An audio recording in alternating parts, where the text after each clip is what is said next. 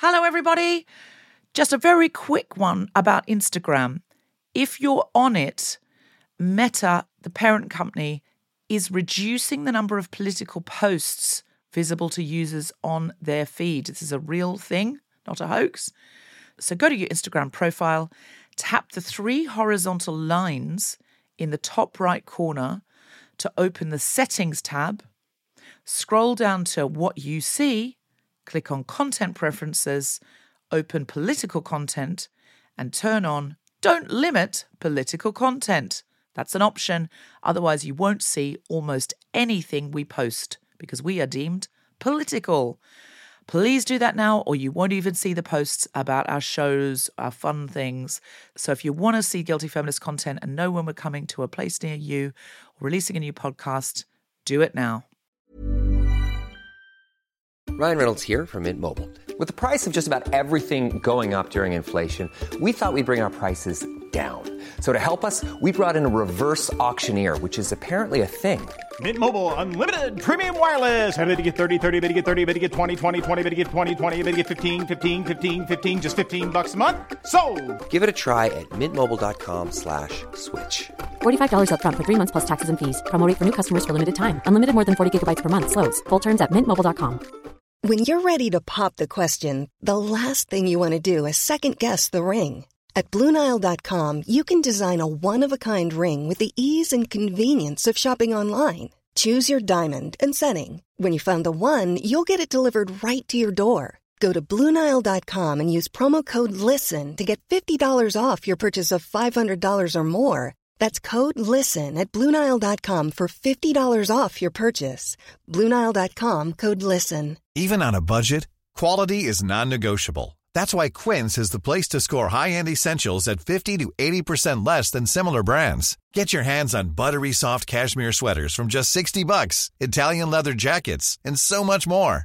And the best part about Quince, they exclusively partner with factories committed to safe, ethical, and responsible manufacturing. Elevate your style without the elevated price tag with Quince. Go to quince.com slash upgrade for free shipping and 365-day returns.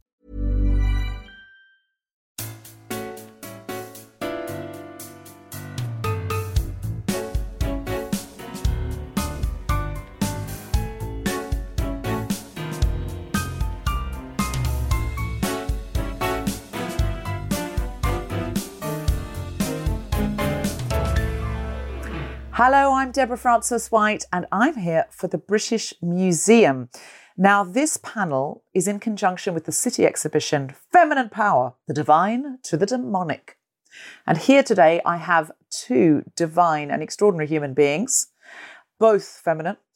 The incredible Laura Bates, best known as the founder of the Everyday Sexism Project, uh, but uh, also with uh, many books out, the most recent of Fix the system, not the women. I approve. Also, we're here with Dr. Leyla Hussein. Uh, Dr. Leyla Hussein is a psychotherapist and she support, she specializes in supporting survivors of sexual abuse. You may know her from her incredible work ending FGM along with the Dahlia project which she founded. So today uh, we are going to be talking inspired by this extremely brilliant exhibition uh, from the demonic to the divine, feminine power, but about contemporary issues because we are in an extraordinary time in history. Uh, we've just come through an historic time uh, with COVID, and through that, women's sexuality, uh, f- feminist issues have really come to the fore. But often we felt trapped in our houses and we weren't able to do what we normally would have done to push back against those things, and we were stuck online. So I would love to throw this open today uh, to Leyla and to Laura. Let's kick us off. Um, I, I the other day saw a clip of Jay Leno talking to a young child star. I think she was the star of uh, Mrs. Doubtfire, and she was a child and it was just doing the rounds as sort of something that would happen in the 90s or noughties that jay leno was saying to her on his late night tv show uh, have you got a boyfriend? And she went oh no. She looks about eight. And she goes oh no. He goes oh you hesitated you have and she's like no no no i just was hesitating because i've got boys who are friends but i didn't really you know know what you meant. And he was really pushing her. And we were all talking about that just as a, uh, I think Dawn Porter posted it and said, God, those times, which were so recent and so burned into our minds, uh, really were a time when red rings were around the cellulite of women on the front cover of every magazine.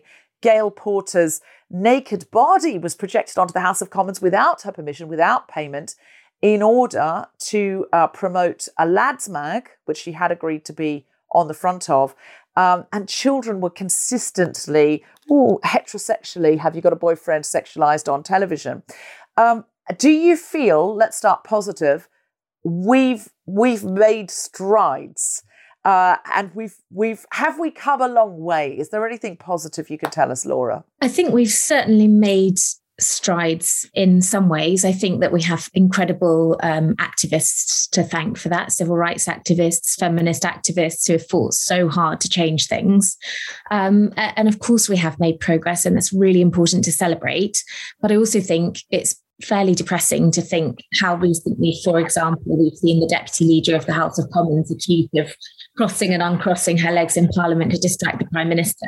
Um, so those days of this kind of obsession with reducing women to their sexuality and focusing on that above all else really doesn't feel like it's changed a great deal at all um, I think that era that you were describing had such a formative impact on so many of us growing up during that period.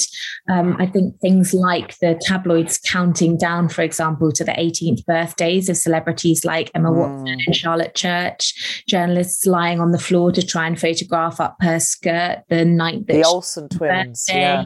And then those women subsequently being blamed while she was wearing a short skirt, so she was asking for it. And with that as well, I think if you look even as recently as looking at the absolute social media storm, for example, around Amber Heard, has anything really changed? Not not very much. See, I think you're right. So much more needs to change. But also, I interviewed Millie Bobby Brown on my podcast recently, star of Stranger Things, and she really came of age. She started that show when she was about 12.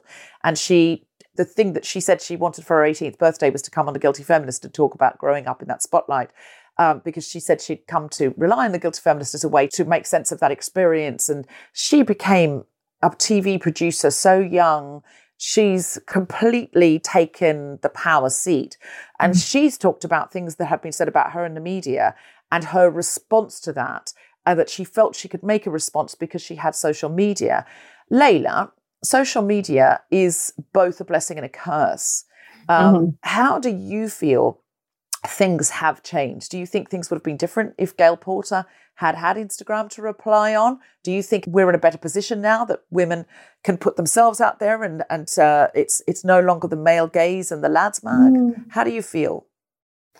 I think as as I think as Laura, I agree with what Laura's saying. Even with social media, we actually social media has become a tool we now use to challenge. I mean, now you'd be scared to say such a thing because it can go viral very quickly.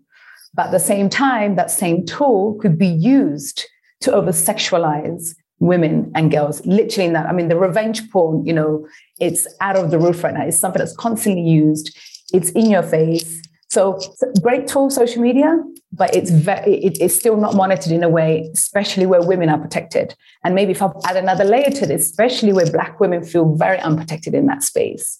You know, if I use, for example, um, the R. Kelly case, you know, for many, many years, people were on social media saying these girls are locked up in a house. But the comments is very different to when the Me Too movement happened. There was sympathy, the world came together and but that same sentiment wasn't um, the case on social media for black women. So for maybe maybe for white women, social media has kind of worked and it's been on their best side. But for black women, that's still a big struggle. I mean, even with my current work around female genital mutilation, I'm still dealing with people tagging me of a girl being cut or mutilated or a woman with a razor just to kind of make a point. So that's not a safe way to use social media. But again, that's sexualized and and and is fetishized. I guess there's a lot of fetishization that also happens in these spaces around women, especially black women. Yeah. If we gave you the feminist magic wand, Leyla, what would you do? What would you see oh. change? Oh, how long do we have? I would. I mean, I would absolutely Oh, I would kill the disease called misogyny and patriarchy. I think that's the where this all stems from. You know, people always ask me, do you think violence against women is ever going to end? And sadly, my response is always, it's we, you know, we're challenging it, but it's very difficult when you have a system that allows for women to be abused. We have a legal system that doesn't protect women. You know, recently I was um, meeting with colleagues in Somalia and Somaliland, and they said to me, "Oh no, we don't even have a law that protects me from domestic violence or just be, being discriminated against." That's the world we're living in, you know, globally. So, so for me, I mean, that's yeah, that's that's if I had a magic wand for me, patriarchy slash misogyny has to. That would be the first thing I would try to get around. I mean, there's so much, but for me, that stems from all these issues women and girls are facing. It's living in that in in, in that I guess infested space of misogyny and patriarchy. You know. And given we don't have a magic wand, Laura, mm-hmm. uh, what can we do practically and I sort of want something small and accessible that our audience of viewers today who are watching this in the future can think, yeah, there's some steps I can take. Um, whose job is it? Whose responsibility is it? And who might it fall to if whoever whose responsibility it is doesn't doesn't step up? And what what can we do? Well, it's the responsibility of gatekeepers and people in positions of mm-hmm. power. And of course, those people aren't stepping up. And I think it's really important that we do relocate this conversation about solutions within that perception of a system, just as Leyla said, because for so long we've been asking what women can do, what individual women can do. And of course, what that leads to is the fact that one of the greatest Google searches after Sabina Nessa's death was what was Sabina Nessa wearing? The fact that people um, said that Sarah Everard shouldn't have submitted to the false arrest that was used to imprison her by her murderer. That was a police and crime commissioner who said that that after Bobbi-Anne McLeod was murdered, the mayor leader of her local city council said women shouldn't be putting themselves in compromising positions. Mm-hmm. The reality is, as we as we all know, that it is not about women's actions or their behavior or their clothing. It's about a society in which male violence is allowed to run rampant, in part because of these failing systems, a failing legal system, failing police, failing politics. So I guess the the crux of this problem is we can locate the problem within those systems, but then does that leave us feeling disempowered as individuals in terms of how we can influence it? And I think the answer is public pressure. We can see this in the way in which politicians, unfortunately, I think, are forced to respond when the public recognizes something as a crisis. So I think it's about uniting in collective action to try and push for systemic change. How can somebody listening to this right now do that individually? Really good, very specific example. You could support Rights of Women, which is a brilliant organization which is currently campaigning for um, a a statutory inquiry into systemic misogyny within mm. policing, that would be something concrete that we could then point to to move forward and say, actually, uh, this is a real issue uh, that needs to be tackled. So, a systemic inquiry into the police force, re- misogyny? Yes, because of the fact that at the moment we're in a situation where we're told that somebody like Wayne Couzens is a single bad apple, an aberration that nobody could have seen coming, against the ridiculous context of the fact that in a four year period recently, 2,000 Met police officers alone were accused of sexual misconduct. Mm. Um, or that, and also the WhatsApp messages we saw that were racist and sexist and homophobic. Absolutely. And the fact that he had a horrible, horrible nickname and uh, yeah. routinely turned up to events with sex workers. And you just go to police events. You know, uh, he is a married man and he's turning up with sex workers to those events. So they knew, they knew what kind of person he was. Yeah. Um, I think people often forget the end of the proverb about bad apples. It's one bad apple spoils the whole barrel, ruins the whole barrel. Yeah, absolutely. So but it's no use see, saying. But do you see why he was behaving like that for a very long time because society created an environment where he can do that. Only now that's been questioned. But that's, and to me, that's the real issue. We have created these spaces where people feel that's okay behavior. But then Laura and I and you, Deborah, will question it. We are crazy women who are just moaning and like we are vilified. I had a, you know, like, um, when working on get women and girls programs, for example, in development, one of the biggest challenges we face as feminists in that space, it's that we are constantly told, well, if you want to end FGM violence in women, why don't you fund men too? You must fund men. That's mm. the constant conversation. You're, you're literally subjected. Fund, fund to, men, fund men for what? To end, you know, violence against women or FGM. So that that's always what we have. But what are they saying you should fund men for? To stop male they, circumcision or what? No, what no, no, no, no. They're going to help women from ending. Oh. So they should also and it's it's it's it's across the board of uh, in in the development space that I'm seeing over and over again. There's a lot of because the way that's framed again is in order to end violence against women, we must get men. We have to persuade men now. Do you see how the system is built? We have to persuade men in order for us to accept women or not harm women, but we have to get the men first, and that's the challenge. Board. We right. have to get men on board. So I should spend. Right the funding and my energy to convincing a guy. Um, yeah. I mean, I'm actually smiling. I can't even, I, because I'll start crying if I really dig deep into this. But mm. that's the system we are subjected yeah. to all the time. And it seems that if the men who do harm women, and, mm. you know, in, in countries certainly where there are a reasonable number of laws, it is a minority of men, of course, hurting women or hurting anybody. Mm. If those mm. men were persuadable, then I feel like they would have been persuaded by now. Um, yeah, I, exactly. I, I feel like spending money persuading men who hurt women. I think the men who have to get on board are the men who don't hurt anybody, but also don't want to cause trouble in the pub when women are sexualized and others. Men who don't want to rock the boat in their workplace. Um, those are the men who need to step up and go, I'm going to start to rock the boat. I am going exactly. to stand up. I'm going to say this isn't normal. It's not right. We don't want to live in this society because the thing is, we are already the other in this situation.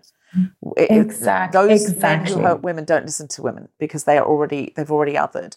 I do think though, my mental health has got a lot better since Me Too because whereas in mm. that era of red circles around cellulite and you know naked women being projected on the, the House of Commons and so forth.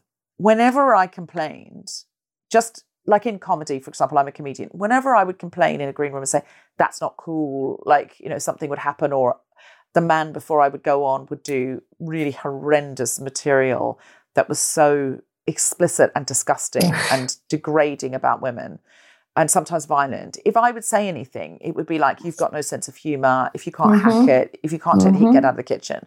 Um, and I often had these conversations where I was looked at as slightly risible, like you're asking for special treatment or um, this is normal. But I'd often have those conversations with women who would also say, Mm-hmm. Well, we've got equality now. If you ask for any more, you're asking for a leg up, and it's boring. I remember women used to saying that it's boring. Mm-hmm, um, mm-hmm. Sexism is, you know, all this talk about sexism is boring, and you need to get on now. You need to be have a like a ladette attitude.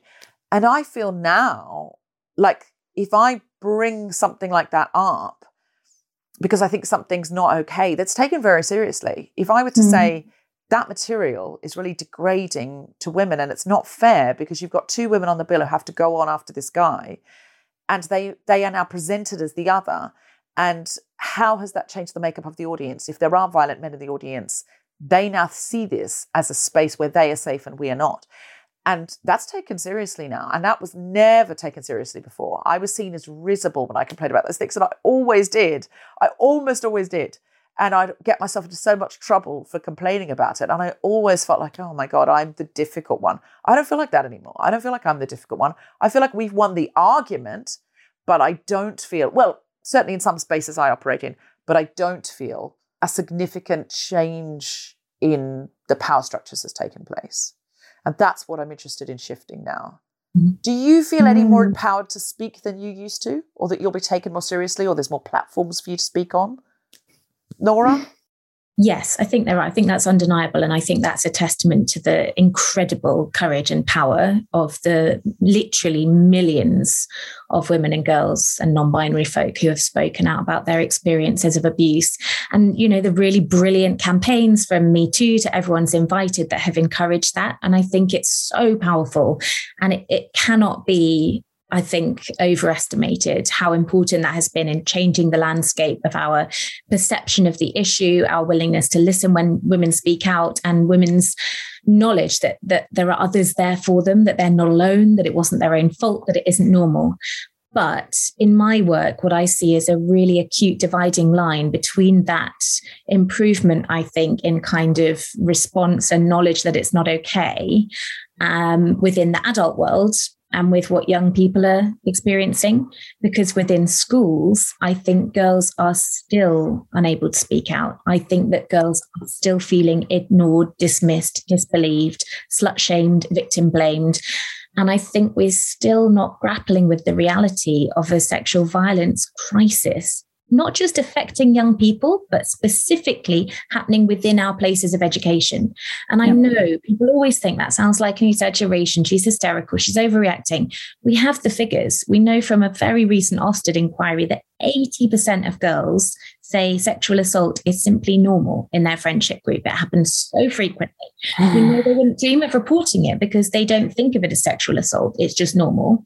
We know that on average, if we break down the statistics that five and a half thousand sexual offences, including 600 rapes, happen in schools in a three year period, one rape every day of the school term is being reported from schools in schools. That is an epidemic, isn't it? The, the figures it are is. really shocking, but we just don't want to acknowledge them. Yep. Mm-hmm. Really clear figures that almost a third, 29% of teenage girls say they experience unwanted sexual touching at school. Mm-hmm. So girls are yeah. literally being sexually assaulted in their millions at school, not just while they're young, but in their place of education. And I just don't think that Me Too has touched the sides of that. And that isn't a criticism of Me Too, it's a criticism of the public response to Me Too, which yeah. should have been to take action, structural action, and instead has been to wring hands and, you know, hold events and speeches and photo calls and then to move on. Mm. Couldn't agree with um, you more. Yeah. what kind of education program or structural program should we be having in schools to stop this? Because it's true, I recently had um, a young guilty feminist fan on who listener, regular listener. She's 13, her name's Amelia, and she comes to so many live shows when we're. She's in Wales, and she comes to lots of different shows when we're around the country near Wales, and she's uh, absolutely amazing. But she was talking to us about upskirting at school and uh, other sorts of inappropriate touching and just generally, like you say, like sexual assault, and that you know they they wouldn't be believed that it's just what's expected. But then she brought it to her teachers, and they went, "Oh no, okay, we can't have this," and you know she's changing her school. There is something being done about it. But how do we? Because I think it's very difficult as a young girl to. I don't know how I would have coped with speaking up about something like that. Um, why do boys feel they can do this feel this as normal, feel this as funny, or feel this as acceptable? And why are schools not driving an education program and a zero tolerance policy for this? Do you think? Leyla, any ideas? It's what I said earlier. It's still, it's still the the the system, you know, that allows it for it to happen. For me, especially when when that teachers now responding in such a way is that teachers bias and conditioning that responded in such a way so again it's that system i remember an in, well, a situation I, w- I should not name this school it's a very prestigious school in europe and i was a, a keynote speaker there and I pointed out the policy that particular school had around boys and girls in terms of how they dress. And I've been going to the school maybe three years in a row. I've been invited. The moment I started pulling out their own policies, because boys were allowed to wear tank tops and booty shorts, which you can see all of their legs, but girls were not allowed to wear this because, and actually the policy said it's for their own safety. And I remember one particular student saying to me, she was told, if you wear this, your teacher might come on to you.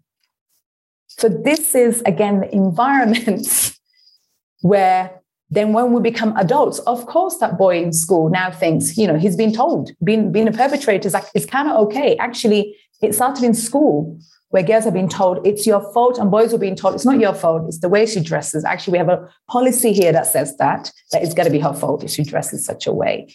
So for me, if we were teaching children, and for me, when I say teaching children, we, I'm going back to, um, uh, you know, nursery. We have to teach children to how to protect their bodies around healthy relationships, because you know, abuse comes in so many ways, you know, around uh, healthy relationships and sex maybe i mean this is something i always say you know especially for women and girls they need to be they, they need to learn how to you know children need to learn how to take care of themselves. We don't teach about self-care and well-being. We don't teach we don't teach around how do you financially you know look after yourself. The, the really key things we need when we leave school we were never taught it. That's so true. the key things in life there were just so many different key things in life i didn't, I, I, didn't know about my bank statement until i got a job but i wish my yeah. school taught me what my bank statement meant, what making money meant, all the life skills we need, we don't have it. So for me, if we, ha- there has to be a radical shift mm. or change. I mean, actually, Laura, your first book really helped me understand. It was the first time I r- realized I had, my daughter was, a, I think, year seven in school. And you told me we don't even have the clitoris organ on the biology books. I mean, that's shocking. mm. Like, that's crazy. Like, what my body, that's how much society discriminates against me, doesn't like my body. They don't mm-hmm. put it on the biology book. That's really one that needs to be addressed, mm-hmm. in my opinion. Yeah. How a credit card works and how the clitoris works. Two things. Let me tell you, we all really need to learn at school. boys need to know how the straight boys need to know how the clitoris works. Bisexual boys need to know how the clitoris works. Uh, exactly. Uh, you know that's important, but also just as a basic education, so do gay boys. You know, like we all need to know. Orgasm. Some, so much shame around pleasure, things like that, embarrassment. Yeah. And actually, yeah. what if we de-shamed it and said, you're going to want a normal, healthy sex life. It's important to know mm. how does this go about. I always remember this, the wonderful Mae Martin telling me that before her first day at school, her mother sat her down and said, Here's some things that you should know. And she said, This is how a man and a woman has sex. This is how a woman and a woman has sex. This is how a man and a man has sex. And she just presented them all as if that's totally mm. all absolutely equal and ordinary. And then she said, also, you should know there's no Santa Claus. and uh, Mae was only five years old and went to school wow. on the first day of school, told all the other kids uh, about anal and Santa. and um, unfortunately, the other parents complained. And uh, so maybe that was a little bit too much of a radical approach. She's told that story on a podcast before of mine, so it's it's uh, it's it's in the ether. I'm not I'm not speaking out of school, but there's something wonderful about that really open approach around well here's all the different ways that this this can happen um, mm. and some of the ways that you can have sex can produce a baby and some can't and some can produce great pleasure and some mm. will more likely produce pleasure for one partner and some can give you an std and this is how you protect yourself against that but all of these ways are just ordinary ways that people find pleasure when they're grown ups and I think that that if we did that, but if we also had a a real eye for consent, things would be different. Mm-hmm.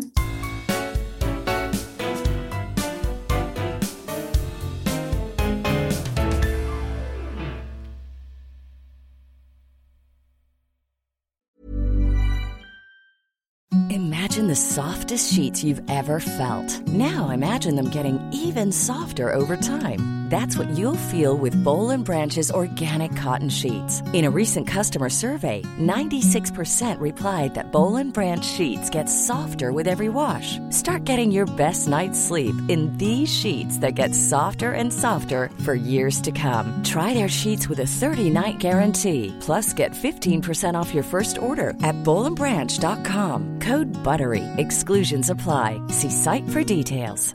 When you're ready to pop the question, the last thing you want to do is second guess the ring. At Bluenile.com, you can design a one of a kind ring with the ease and convenience of shopping online. Choose your diamond and setting. When you find the one, you'll get it delivered right to your door. Go to Bluenile.com and use promo code LISTEN to get $50 off your purchase of $500 or more. That's code LISTEN at Bluenile.com for $50 off your purchase.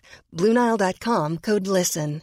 Hey, I'm Ryan Reynolds. At Mint Mobile, we like to do the opposite of what Big Wireless does. They charge you a lot, we charge you a little. So naturally, when they announced they'd be raising their prices due to inflation, we decided to deflate our prices due to not hating you.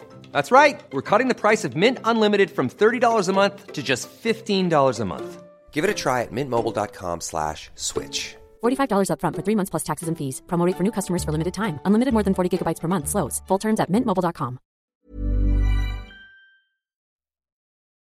Hello, Guilty Feminist. This is Deborah. The Guilty Feminist presents Camp as Christmas is coming on the 3rd of December at Queen Elizabeth Hall. I'm hosting with Tom Allen. Acts include Sophie Duker, Daniel Fox, Larry Dean, Rosie Jones, Kemah Bob, Russell Tovey and Rob Diamond, and many more. It is going to be the night of nights. Everyone on the bill is LGBTQ, and 100% of our proceeds go to the Say It Loud Club, run for and by LGBTQ plus refugees. We are back at King's Place live on the 21st of November with our incredible guest, Seyi Akiwowo. She's written a book on the subject of internet safety and she's here to tell us all about it. Do not miss that night. Uh, the second half of that show will be taken over by the FOC It Up Comedy Club. That's Kemah Bob. And FOC It Up, Fox stands for Femmes of Colour. It's going to be an incredible night. That is also a podcast from the House of the Guilty Feminist. If you could do me a favor right now, go to wherever you get your podcasts and subscribe to or follow uh, the FOC It Up Comedy Club podcast and the Media Storm podcast. The Media Storm podcast, which is new from the House of the Guilty Feminist. Media Storm was only in their second season. Uh, they've already uh, won a number of awards, including a gold in the British Podcast Awards, and they're now nominated for a British Journalism Award as Best Interviewers. I really, really recommend uh, that you give them a listen because they're interviewing the people asked last, giving voice to the voiceless, and they're doing some very, very interesting journalism. We are also at King's Place on the 14th of December. We'll reveal our guest for that soon. For more information and to book, go to guiltyfeminist.com and click on live shows. To support the podcast and get ad-free episodes, go to patreon.com slash guiltyfeminist. And if you could pop over to iTunes and give us a five-star review, you can review any latest episode. You can review every episode if you want. Uh, we would really appreciate that would help. If you could tell someone else about the Guilty Feminist, bring someone along to a live show, that would be an enormous help to keep the podcast going and support it. And now back to the podcast. How do you feel about the word consent? Because I rather worry it's in, I think I wrote about this in my book, but it's it's like I'll consent to my neighbor building a fence because I sort of have to and it's it's me being re- reasonable. But that doesn't sound like I want a fence. It sounds like I'm consenting to my neighbor putting it on the edge of my property. I'm not engaged by it. I'm not excited about it. I don't want to pay for it. I'm not picking out a color scheme. If I consent to you to ramblers walking through my garden, I'm not hoping they will. Do you feel like there's a better word than consent? Well, I think it frames it within the existing context and the existing stereotype, which is of heterosexual, heteronormative sex being something that a man wants all the time. And when a woman gives in, that's when it happens. And that is still how it is framed to young people, I think, which has yeah. huge ramifications down the line, not only in terms of women's sexual pleasure. 91% of men climaxed in their last sexual encounter compared to 64% of heterosexual women. And the number goes up massively for women having in same sex partnerships, for example. But is also, that, is that cisgendered women, just to be clear? Yes, that, I think so. I believe so. That's, so. that's straight cisgendered women because the it is true. I I looked into the stats on this recently, and lesbians having a great time. Exactly right. So that tells you something, yep. but also uh, flipping it on its head. Male survivors of sexual violence who are silenced and stigmatized mm-hmm. because of this mm-hmm. harmful myth that they must have been up for it, that all men want it all the time, and that all women are prudes who take no pleasure in sex and simply mm-hmm. get ground down by and eventually give in, right? It's so incredibly harmful and it's so incredibly small. I think with so much of this, we're thinking too small. There's a great quote from a mum of a girl who I think told her when she was going to school consent is too low a bar, hold out for enthusiasm, uh, which I thought was a good way of putting it. I think we have to think bigger on all of this. When we're talking about schools and the problem, we so often reduce it to the curriculum. But we need to be thinking, as Leyla said, about school dress codes. We're not just talking about RSE, we're talking about the way that schools are approaching everything. We're talking about um, the entire system in terms of whether schools are partnering with local charities. We're talking about teacher training. We're talking about the fact that there's no national system for recording sexual violence in schools. So we have no mm-hmm. idea what's going on really because we're not mm-hmm. even bothering to keep a record of it. And I think that that's the case for so much of this. The bar is so low. Did she agree to it? Rather than was this a brilliant time for all involved?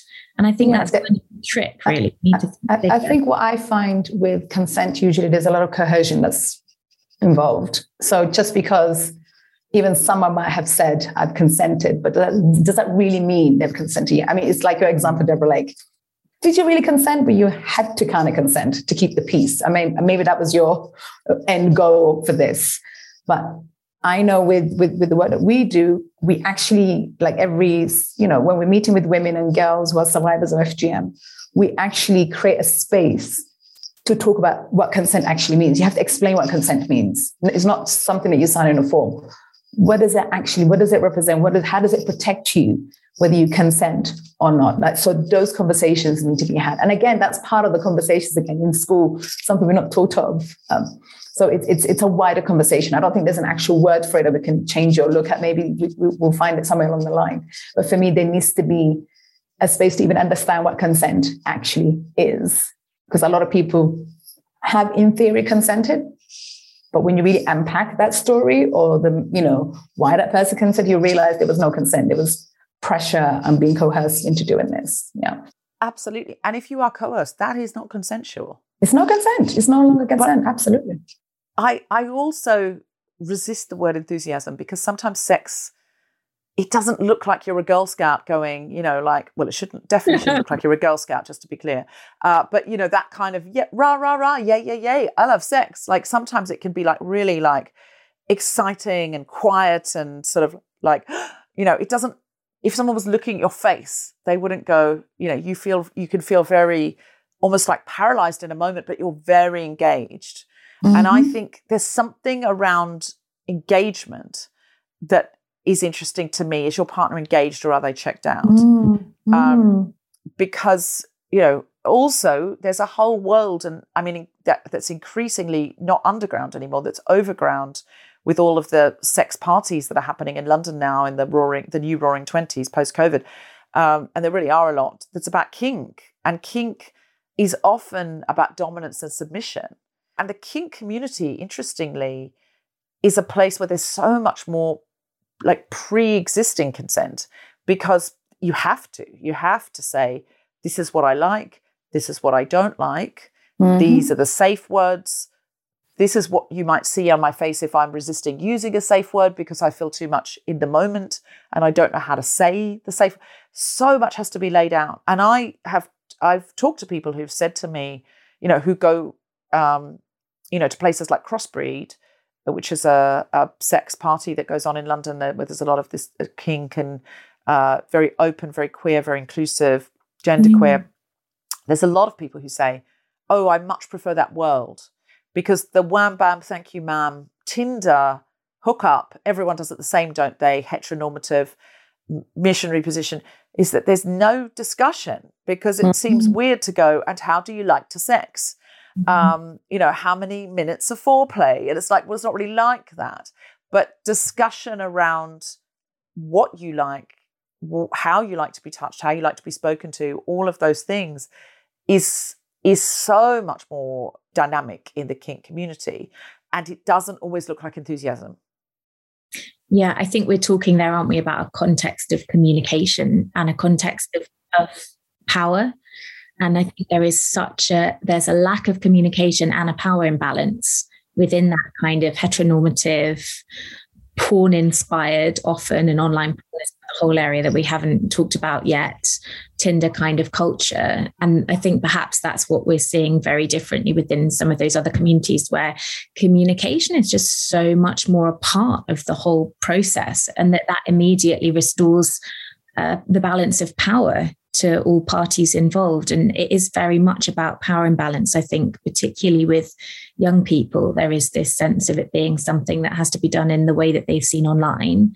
And what we're seeing online, we've seen some really great research from Durham University recently, Professor Clare McGlynn and others, which found that if you look at the most mainstream, easily accessible porn websites, so you're not talking about specific fetish sites or kink sites, but very much kind of mainstream, the, the sort of thing a kid might find if they type in the word porn or sex and click on the first link, then an mm. eighth of those videos on the front page are showing women being raped, women being coerced, abused, otherwise illegal, illegal sex acts.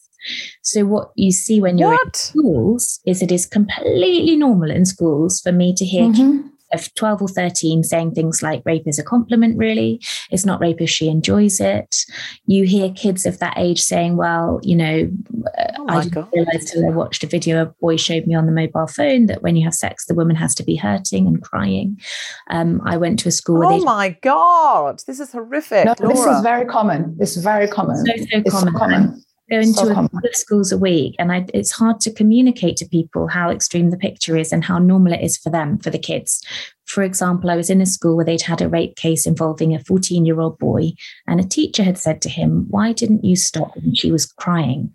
And he'd looked straight back at her and said because it's normal for girls to cry during sex because that's what he'd seen online and i think that's where the communication gap really really this doesn't shock me anymore. Because I don't think story. it's about censorship. I don't think it's about stopping online porn. I think it's certainly about changing the culture that's reflected in online porn. But I think more than anything, it's about communication. If we don't talk to kids about sex, when 60% of 14 year olds have seen online porn and a quarter are 12 or younger when they first see it, they are going to assume that what they see online is what sex looks like. And if what they That see is- online is misogynistic and horribly shocking to me, Laura. it's Horribly, horribly shocking. I. I mean, I don't, I don't, I'm not a porn person. I don't watch porn. But how do we? I mean, we had someone on the show not long ago who, who's aiming for ethical porn and feminist porn and those kinds of things. Like, we can't put the porn genie back in the bottle. And arguably, in fourth wave feminism, it's not something we want to do because people make their living in that way. That that it can be a healthy expression. Lots of feminists I know watch porn and that's a normal part of their life.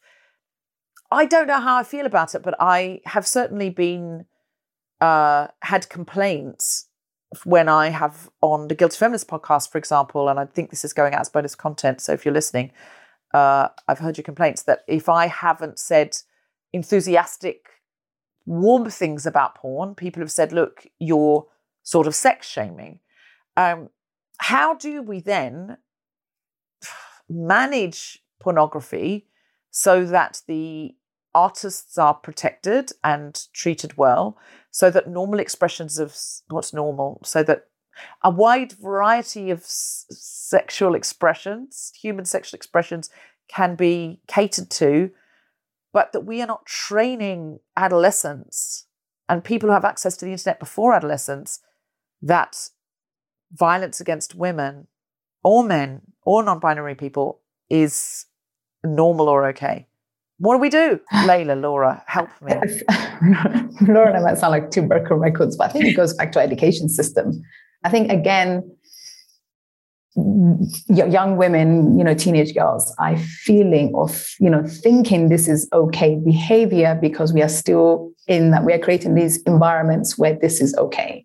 Actually, Laura, I'm not sure you hear this. Actually, girls who are not part of these activities are bullied. If you're not part of if you stand up for yourself, you're bullied. So there's actually, a, so now we have environments where girls don't even have a choice but to be part of this. It, it's, it's become some sort of a badge of honor to, in order for you to survive in school, because you know, now you don't just get bullied in your school playground. You get bullied in your social media platform. So you don't have a break from the bullies like we used to. You know, we could go home and then not deal with them. But now they are on your phone. Like, unless you shut your phone, but you can't get away from these people. So I can't even imagine what it's like to be a teenager in this kind of environment. Um, but also, you know, we can't deny we are still living in a world, you know, where entertainment is constantly in our faces. You know, sexualization of women is constantly, and, and we we what we've done, I don't want to shame women for being sexy. I think women should be allowed to be sexy and be sensual and be sexually free. But we shouldn't just show that image all the time. Not all girls are like that. Not all women are like that. So we need to, again, representation is key in these kind of, uh, you know, even in our, if we go back to the media, that also, the media also plays a massive role in terms of why girls are feeling the way they're feeling about themselves. You know, I, I had to respond to a question recently about design designer vagina. You know, in the UK, I think it's the number number two surgery for women where they want to have labiaplasty. And, you know, girls age of 14, you know, under 16 are having it on the NHS. And I said, why is it why isn't there an intervention where girls maybe go to a therapist or maybe let's talk about she's, there's an issue around their body no no we were created and remember this capitalism is very con- much connected to this. Women really hating themselves and loathing themselves is a big business. Surely it's not legal for a teenager though to have a labiaplasty unless no you can. You can. You can have it on the nhs you don't even have to go to private. You just have to say the you NHS. don't like your vagina. Yeah. But this is where it gets tricky. It's going to develop and change if you're 14. But, but if you're a black African girl, you can't have it because you're committing a crime. Imagine that for a second. That's literally the system in the UK. You can have labiaplasty if in the UK, in, under the NHS, you can have, yep, you can have labiaplasty. Well, why? But my daughter can't have it because she's why? Somali. Because why? she comes under the FGM Act if my daughter has it. Uh, so it's not just a horrible policy, but it's also a racist policy that's in place. It's it's really shocking. tricky, right? You don't want women, you don't want to tell women what to do with their bodies, but then in the same line, you can't. My daughter cannot, and a lot of African countries listed who are British British girls whose families are from there, they cannot go and get. I can't go. I cannot go to Harley Street to get my labiaplasty but Laura can. it's legal for. I will be arrested, and the doctor will be arrested if I did it. That's the That's, system I keep coming back yeah. to. but it's interesting because there's a, a huge pushback against trans people who experience body dysphoria, who want to change their bodies so that the outside of their bodies look more like the inside of their bodies. But mm. nobody's talking about this. The same mm. people campaigning against trans people who, you know, having uh, modifications to their body because of body dysphoria aren't campaigning against girls changing their labia because of body dysmorphia, presumably. Um, mm. So I do think we need to look at what is going on there, but presumably, again, it's just porn. I honestly don't know, and this makes me sound naive, I'm sure. I don't know what my labia looks like compared to other people's really like a bit I've, brilliant online projects for that mm-hmm. what to to i mean yeah looks to me like a good example of the genre i've seen other women's it's not that i haven't seen anyone else's but i just it's not like like do you I understand do, why is there, is there a part of you i never looked so i won't look or are you there's an anxiety around no, it no i just think i just don't really know what i'm looking for i just think mm. looks like hmm. a vulva like i don't I don't. Yes, I have seen other women's vulvas, but I just it's it's not like I'm going to turn up. Like I guess I do compare myself to other people in unhealthy mm. ways because, and I try not mm. to because I was raised in a patriarchy, and I'm walked past a lot of bus stops that had Jennifer Aniston or Jennifer Lopez on them, and I'm thinking, oh, my hips should be smaller or whatever, and I try and get rid of those toxic mm. ideas. But I just don't have a spectrum in my mind of like, this is what your labia should look like. I just don't have, I don't want that. I don't want it. I'm not going to go around comparing and contrasting. It's in, it just seems to me to be a wild project. It's like my labia work perfectly well. What, what, why would I want to change them? Is one of the biggest businesses right now. You can just go to one of the, you can go to a spa to have your vagina tightened if you wanted to. Tightened. It's like a small procedure. Yeah. Maybe what, the, mm-hmm. one of the fastest growing cosmetic procedures. Mm-hmm. Really mm-hmm. good literature that links it clearly to young people seeing online pornography, yep. in which women are extremely li- unlikely to have pubic hair. So you're seeing very clearly what's going on, and they are extremely likely to have um, unstereotypical, very small, very symmetrical, uh, very quote unquote neat vulvas, which young people then become distressed that theirs don't look like because what they're seeing in pornography isn't an accurate depiction of diversity. And you know, actually, we can't really talk about online pornography and the impact without also talking about within that the extent to which even the titles that you will see on those front pages massively uh, hyper exoticize uh, Black women, dehumanize Black mm-hmm. women in which they emphasize uh, hypersexualized stereotypes of, for example, submissive Asian women. Mm-hmm. And this mm-hmm. stuff has such a massive real world impact. We hear from women writing into the Everyday Sexism Project, literally explaining the impact that that has had on their daily lives. A Black woman who was in a job interview and the white woman who came out before her had a perfectly normal interview. She went in, and the male manager who was interviewing her just out of the blue started talking about his fantasies of what he described as exotic black women and how he'd like to have sex with her. Hi. Um, in, in extreme, I think, um, iteration in the shootings in Atlanta, where the suspect uh, said that he was trying to take out temptation and was visiting massage parlors where Asian women worked. Uh, it, it has such an impact on women's lives, but we're just not really talking about it. And actually, I think it's broader than online porn in itself. I think it's also about a context of internet literacy for young people, because it's not just that young people are seeing these images online and thinking, okay, that's what sex is and that's what I'm expected to do. It's also that they are seeing those particular versions of sex in the context of an online world, which is also teaching them that white men are the real oppressed victims of today's society, um, that false rape allegations are rife and good men everywhere are losing their jobs. I was in a school very, very recently in the last couple of weeks, and a boy in the front row who was 13 years old put his hand up at the end and said, what about all of these false rape allegations that are ruining men's lives? It's happening all the time. And he said it with such conviction. And I said, Really? How do you know? And he said completely confidently, I saw it on TikTok. And that is, that's, it, it's all very connected. And it's such a massive landscape, I think, that whenever we talk about any one of these things in isolation, we're kind of missing the broader context, which is that young people's entire view of women, really, from social media and revenge pornography and what they're seeing in terms of online porn, but also what they're seeing in terms of online misinformation is having a massive impact in a really far reaching way. And we're just not really joining those dots. Laura, do you see an impact from the educational work you're doing in schools? What are the outcomes? So there's again, both anecdotally and statistically, there's really, really good evidence that robust, extremely uh, high quality, age appropriate sex education has a massive positive impact. It um, reduces, for example, STIs and unwanted pregnancies. Um, in terms of the schools that I go into, when you go back to a school year on year, you know, a kind of box ticking one hour talk once and then we're done and dusted approach isn't necessarily beneficial. But if you see a school where they are taking a whole school approach, where they're training teachers and they're talking to parents and they're involving young people in a conversation about what needs to change in the school culture, and they're addressing things like the school dress code and what kind of sports kids play. And they're letting young people start their own feminist societies and explore this stuff for themselves. And they're doing peer mentoring and tackling it at a really systemic level.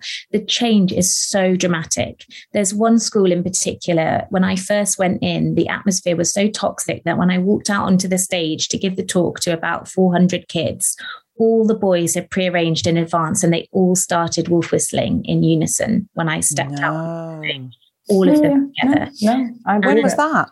So this was probably about six years ago, and in the Q and A at the end, they were so hostile, and the questions were so exclusively about women lying about rape and the gender pay gap being a myth that one member of staff, a female member of staff, stood up and told them that she was a victim of sexual assault and walked out of the room in tears. It was so toxic, and I went in and talked to them. And then the next year, the school, to its credit, recognized that there was an issue. So the next year, we did teacher training and workshops with small groups of kids on a much more kind of informal, deep level. And then a group of very brave kids decided to start a feminist society. And some of their posters were ripped down. And there were only about five or six kids that came to the first meeting. And we persisted and we started doing it different levels and crucially earlier. So I started talking to the younger kids at the ages of seven and eight years old instead of much later on. And the next year I went back and there were 20 kids in the school FemSoc. And yeah, there were some hostile questions and misinformation swirling around, but there were also a few kids asking what they could do to change things. And the first time I went to that school, not a single girl put her hand up or said anything in the Q&A. And when I went back the third year, there were girls saying, well, actually, this is my experience and feeling that they could talk about it. And it wasn't till the fifth or sixth year that I went back that it really felt like the atmosphere in that school had changed because mm. I saw it as a systems problem and not mm. a one-off. And I mm. just think the attitude. Well, well done you for going back because a lot of people, I think, after that experience would never have gone back. So you saw that as well. There really is a problem here. I'm really needed, rather than I'm never going back mm. there again. I was treated horribly, which is absolutely incredible. But also, Laura, it's not like the government doesn't know what they should be doing. They do. They know Laura exists. You know, for years, the, the Department of Education had many opportunities, and they still have, to hire someone like Laura to really help them set the agenda on our school curriculums. It's there. She did it. So it's not like they don't know. They know. But again, if you, if you go back a little bit, dig deep a little bit, the reason there's so much resistance to what Laura's approach, to Laura's approach it comes back to religion. I think we need to name that. I think religion's always, while we come back to, well, we can't teach this, we cannot have this, because, you know, it's against so and so's religion. I mean, look what happened in the US recently. Like, women's bodies were literally fundamentally came back to people's religious belief. Mm-hmm. So there is that too. It's not like they don't know what they should be doing. They know, they know who Laura is. You know what Laura's been, you know, Laura's been very, mean, you, you, you, you know, they know who you are, Laura. Like, and I've seen, I mean, sometimes I don't watch some of the comments on your page because it's so triggering because I, it, it's really difficult to read that, especially when, you, you know, we're allies and just seeing that, watching someone be subjected to that. And our government knows what, what needs to be done. The answer's already there. We don't need to come out with something new. But fundamentally, it comes back to religious people not wanting our education system to change because they need it to be a certain way so it fits into their narrative. I mean, I also know some religious people who work very hard at this kind of stuff as well to try and mm. fight along with the good fight. I think mm. there's a fundamentalism, and I also know some uh, not at all religious people who are uh, unbelievably uh, misogynistic and oh, uh, callous about these things. Um, but I have no doubt now that we have a female prime minister that everything will be fixed within a very short period of time. Oh. In Liz, in, in, Liz we trust. She means to go on by abolishing the women part of Minister for Women and Equalities, which seems like a really positive start, doesn't it? oh, yes. Reputational damage as well. there, are, there, are, teachers out there I know who are working their socks off and doing so well and mm. working so hard on this. But there is this institutional uh, resistance. There was a video that went viral a few years ago of a group of boys on a bus in a university hockey team chanting about miscarriage and about assault. And it was a, a racist, anti Semitic chant as well. And some girls at that uni filmed it and put it on YouTube because they just wanted people to know what they were dealing with on a day to day basis. And the video went viral. And a while later, I was invited in to speak at the university by a very passionate and, and angry young female lecturer lecturer. And after I gave my talk, these three girls approached me and they said, Listen, can you help us? And I said, What do you mean? And they said, Well, we were the ones that filmed that video and we put it on YouTube and we just wanted to start a conversation about the issue. But as far as we know, the boys in the hockey team haven't faced any kind of repercussions, any kind of punishment. Mm. But we are all, we have all three of us have been threatened with suspension for bringing the university into disrepute. Wow. That is the level of the situation that we're dealing with. That, that is truly shocking. Rather brush it under the carpet for fear of being seen to have a problem than recognize that this problem is everywhere and that actually what would be proactive and positive would be to, to deal with it and to support young people who are inevitably dealing with it everywhere. That's truly shocking. So much of what you've both told me has shocked me today.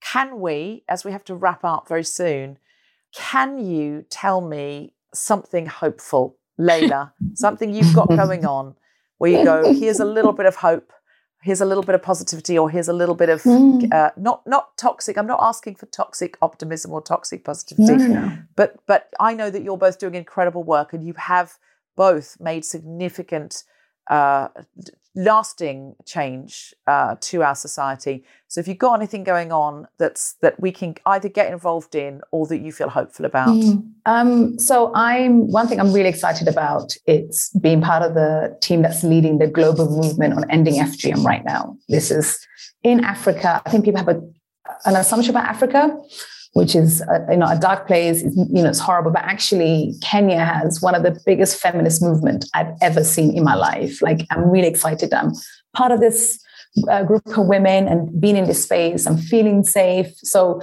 Africa, you know, especially in Kenya, we've seen FGM is seen as a form of violence. They don't want to have the conversation about culture, or religion, or tradition. And this is violence against African girls. So I'm so happy that we're getting to that, we're framing it in that way. And one thing I'm very proud of, and I know change, you know, as, as much of the precedent we've shared today, but I have a 20 year old daughter who didn't, she did face those things, but the way she dealt with it, the way she hasn't taken on board when men are sexualizing her, she puts them in their place very quickly. You know, they're the perpetrators and not me. So this sense of feeling I can talk about this openly without being shamed that absolutely gives me hope. And I think, I guess maybe deep down, that's all I want for girls, you know? I absolutely agree with you, Leyla. The way mm. when I mm. see these Gen Zs and they have so much more confidence that I yeah. than I have ever had.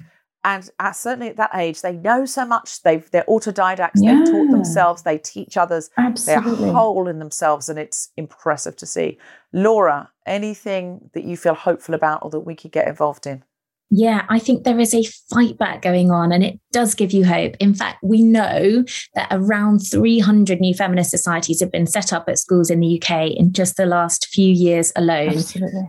Every week, I'm going to schools where girls are coming and saying, Can I ask you a few questions? Because I want to start a campaign. I want to set up a feminist society. When I was at school, I don't think I or my classmates knew what feminism meant. We are seeing generation of young women who are ironically portrayed as these wilting snowflakes who are actually the most courageous brave people I, i've ever met. Um, you know exemplified by Soma Sara who's recently got her book out about everyone's invited and her movement.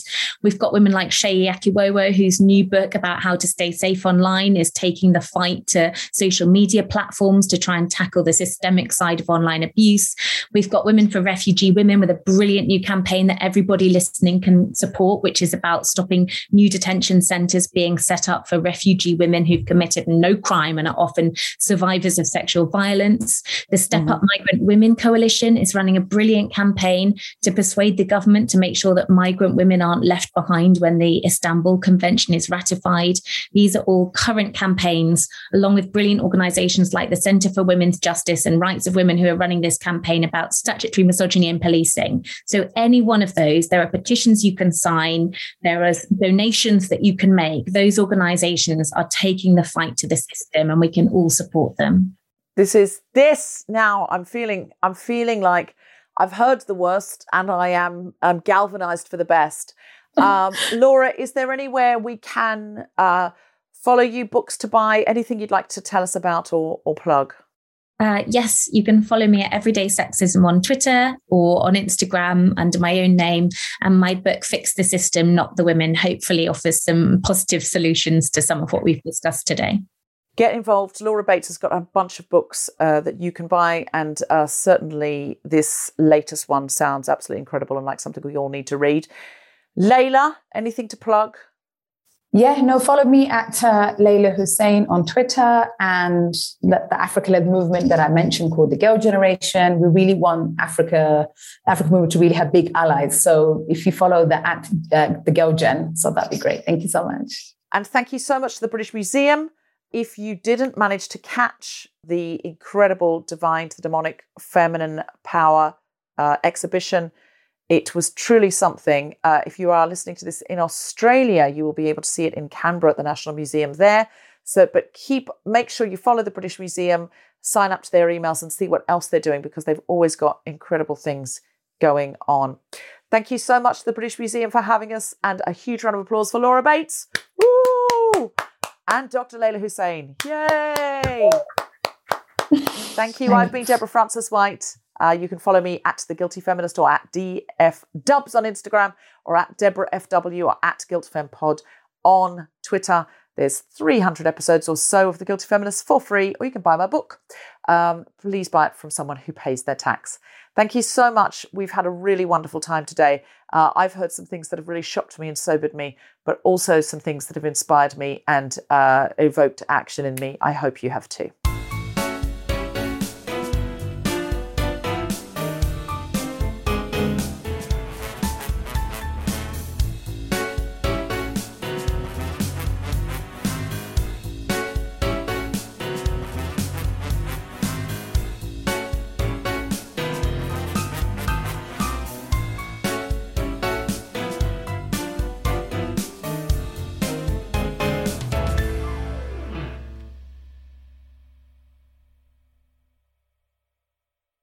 The Guilty Feminist is provided exclusively from ACAST.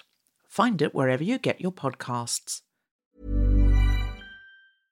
Imagine the softest sheets you've ever felt. Now imagine them getting even softer over time. That's what you'll feel with Boll and Branch's organic cotton sheets. In a recent customer survey, 96% replied that Bowl and Branch sheets get softer with every wash. Start getting your best night's sleep in these sheets that get softer and softer for years to come. Try their sheets with a 30-night guarantee. Plus, get 15% off your first order at bollandbranch.com. Code BUTTERY. Exclusions apply. See site for details. Hey, it's Paige DeSorbo from Giggly Squad. High quality fashion without the price tag. Say hello to Quince. I'm snagging high-end essentials like cozy cashmere sweaters, sleek leather jackets, fine jewelry, and so much more. With Quince being 50 to 80% less than similar brands. And they partner with factories that prioritize safe, ethical, and responsible manufacturing. I love that. Luxury quality within reach. Go to quince.com slash style to get free shipping and 365 day returns on your next order. Quince.com slash style. Mom deserves better than a drugstore card. This Mother's Day, surprise her with a truly special personalized card from Moonpig. Add your favorite photos, a heartfelt message, and we'll even mail it for you the same day, all for just $5. From mom to grandma, we have something to celebrate every mom in your life. Every mom deserves a Moonpig card. Get 50% off your first card at moonpig.com. Moonpig.com.